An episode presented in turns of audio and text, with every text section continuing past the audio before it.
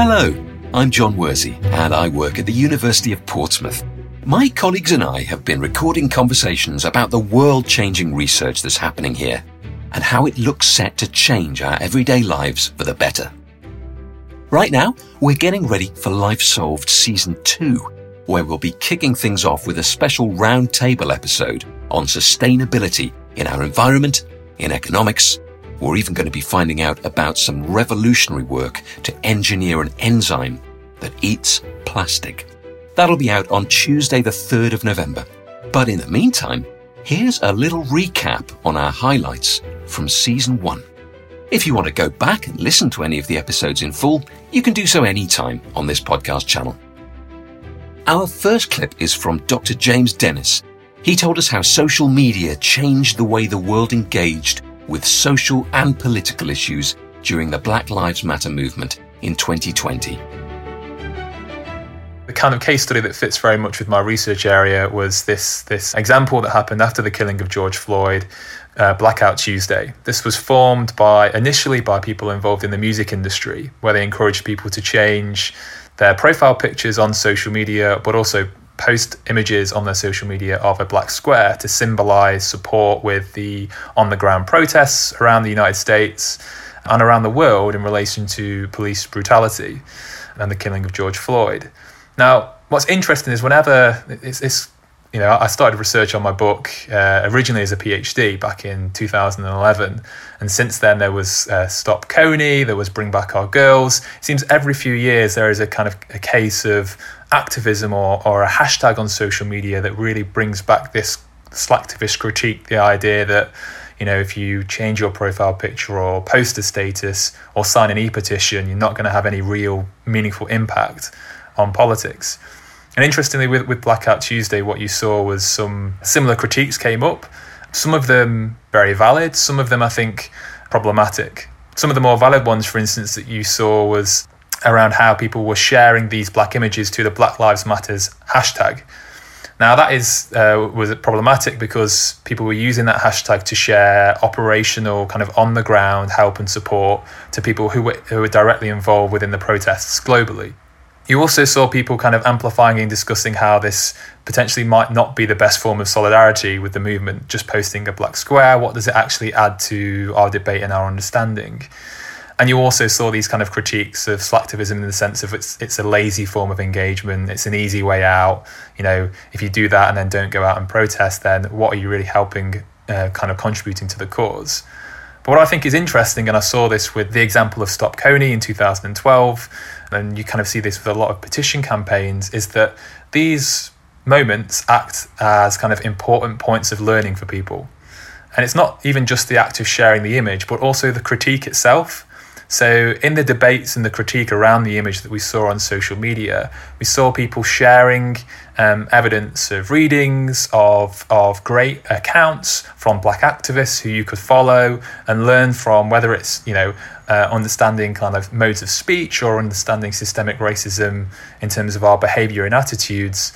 This kind of acted as a, a, a learning opportunity. And kind of one of the, the core problems with slacktivism and focusing on these kind of low threshold, seemingly easy acts is that we focus on them in isolation. We don't see how the act complements other forms of offline or other forms of online activity, how it's part of a, a set of participation that overlap and interact with each other. We also ignore as well what happens before and after these acts of, of kind of micro activism online. So, for instance, a little, little, bit of an anecdote, but my my uh, niece, who's just turned fifteen, she was involved in this, and since since she shared the image, she's been sharing Instagram stories, she's been sharing posts on on Facebook, you know, sharing readings, sharing activist accounts. It's it was kind of her, uh, a sparking point for her to become more interested, and involved in the movement itself. And I think when we look at this as a process, we can see some of the benefits that these campaigns have in, in terms of people's understanding and engagement. A former military chaplain, Professor Peter Lee saw firsthand the experiences of people in war situations. In his research, he's challenging the perception that human operated drones distance the operator from the trauma of warfare. Another insight is is of someone who towards the end of the and this is really common people do get affected by this but he was getting more and more affected and so by the time he finished his two year tour he was getting aggressive and mm. uh, by his own admission I saw him again last week actually he's, mm. he's much better but he was getting aggressive this is someone who was known for being really placid and gentle and he was a SMIC uh, senior mission intelligence coordinator. So as well as supervising two boxes with what they're doing and seeing all the mm. imagery, after a strike he would have to basically clip out a couple of minutes of the footage. So he'd be watching and rewatching the actual yeah. strike bit. So he would be watching and rewatching the most traumatic bits of every day mm. multiple times. And so all of these images were being firmly embedded in his mind. And so he took himself to the, the MDHU, the military uh, mental health uh, support unit, and got an appointment. And he's still serving. He's still not on the Reaper Force, but he's still in the Air Force. And he walked into the waiting room, one of his colleagues that he had flown with many times mm. was sitting waiting to see the psychologist as well. They'd never even discussed it, mm. never knew about one another. But it's not that everyone is sitting there traumatized. It affects mm. people to different degrees. I think one or two are and they probably have left or will leave. Um, I'm almost more interested in how some people have managed to do this for five, six, seven years continuously. That's almost more fascinating than the fact that some people are struggling after a couple of years. The, the key thing that comes out of my research is that it almost seems to be the case that despite rapid advances in technology, the human dimension of war can never be taken away, mm. can never be removed. And I think those who have a fixation, it might be politicians, it might be the media, it might, might be some military people itself, those who have a, an obsession with the technological aspects of war are, are missing the point, mm. and that is war is a deeply human activity. Mm. And, and I sometimes think, despite this being my personal area of academic interest, I sometimes think this obsession with drones is is a first world self indulgence because mm. 850,000 people died in Rwanda in 1995. Mm. Was it 94, 95? Um, and they were killed mainly by machetes and garden tools. Mm. And yet, if you think about the amount of coverage that, that drone strikes get in the media, mm. compare that to almost a million Rwandans Mm. It does seem a bit self-indulgent to to focus so intently on one aspect and, yeah. and, and, overlook things that, that don't involve Western technology. Mm. So, so I think we shouldn't lose sight of the, the human factors and the human cost. As news of further devastating forest fires around the world came to us, we released our episode on the real and growing consequences of climate change in relation to natural wildfires.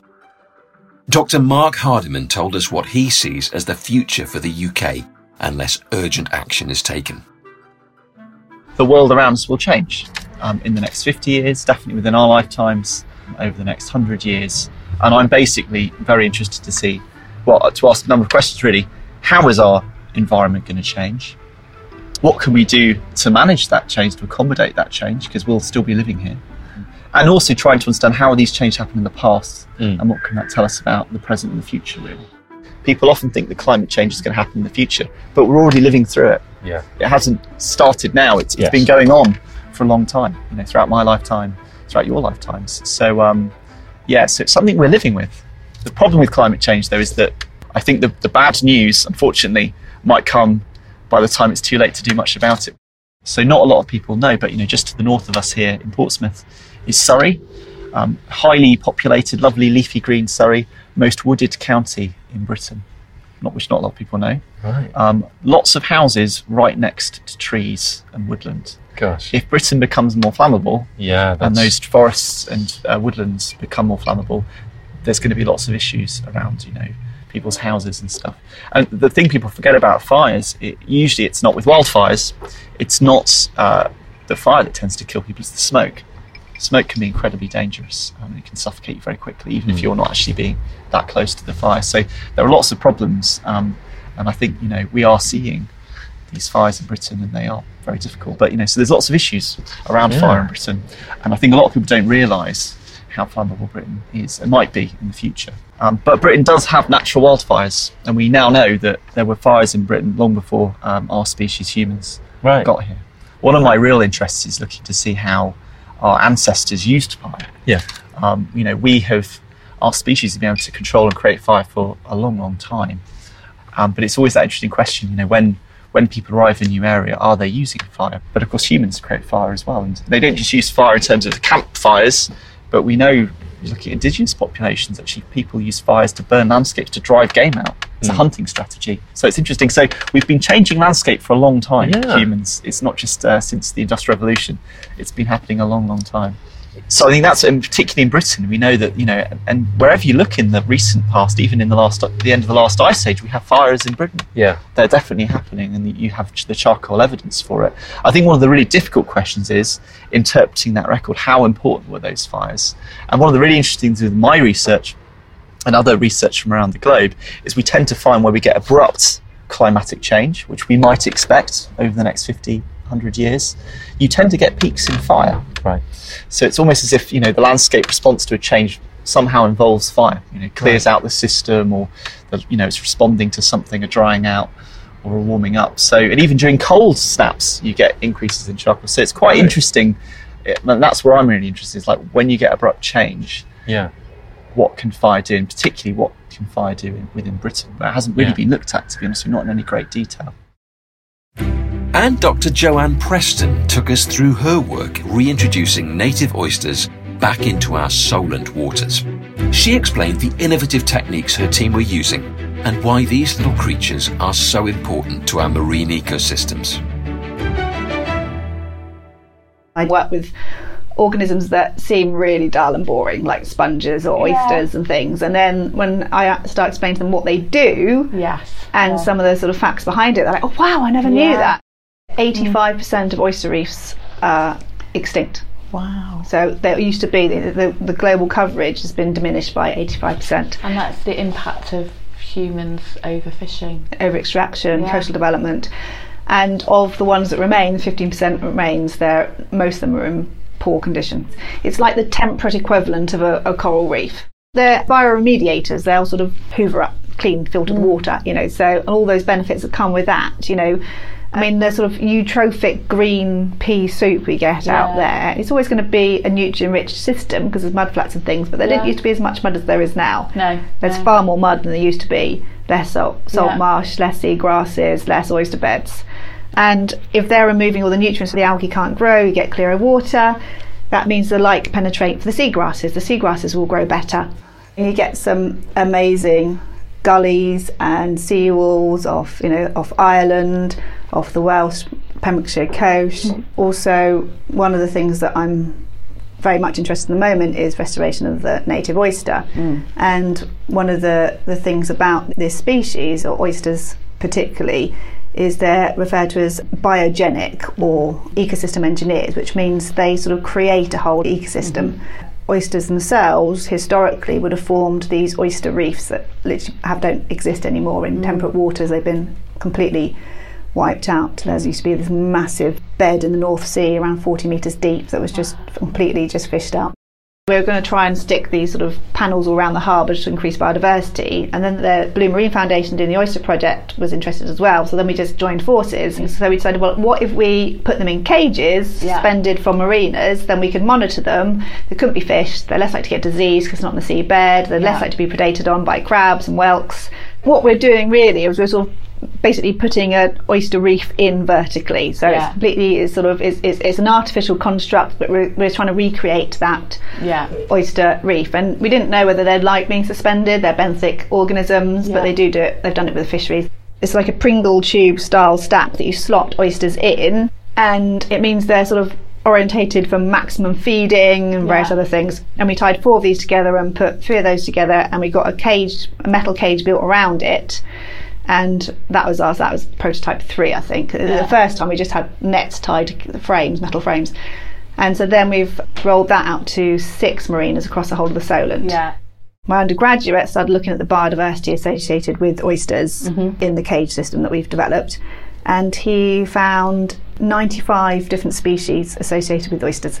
when we sort of, we have to clean the cage, we bring them up, they're just completely foul. So there's just so many things growing on it around it, and so we have to sort of manage the cages so you can get the water flow through and so they can eat all the sort of phytoplankton, the algae and everything in there. But that's when we noticed like how biodiverse mm. and it was, and it's probably slightly different to the biodiversity on the seabed, but not that much. Mm. And it changes quite a lot from different sites. The type of species are found there. It, it acts as a bit like an artificial reef, Yeah. but suspended. The biogenic habitat. So it's basically just a, a habitat that's of biological origin. As they sort of on the seabed, oyster beds, they die, they leave shells. They're very gregarious. They like to settle on each other's shells. Yeah. So oyster larvae love oyster shells more than anything. So then they sort of create this three-dimensional structure with lots of nooks and crannies, and the Yeah. calcareous um, sort of substrate is a settlement substrate for like polychaetes and tunicates and various other things. They're worms. They're sort of they're yeah. segmented worms that live in little calcareous tubes. Tunicates are sea squirts. Yeah. Those are things called ascidians and sponges. Um, and then you get some algae growing on it. Yeah. And then it becomes a refuge for juvenile fish. Yeah. You get lots of crustaceans, shrimpy Yeah. things like grazing on it, and then bigger fish. So it becomes like what becomes a nursery ground for smaller fish to feed on the little bits of sponges and crustaceans and be protected before they go into the ocean. It's brilliant. I mean, it's sort of still we're we're sort of working out what's the need to model the turnover rate of the cages, how many because they only live to five or six years in the mm. wild. But they might live slightly longer in the cages. So that's basically the system. And now we've we started off. We've we tested the different densities to see which worked. We're testing if they reproduce, mm-hmm. testing when they reproduce. Thanks for listening to a few of our highlights from Life Solved Season 1. We've got some really mind blowing stuff coming your way in our next series, so make sure you're subscribed to this channel on your app so you don't miss it.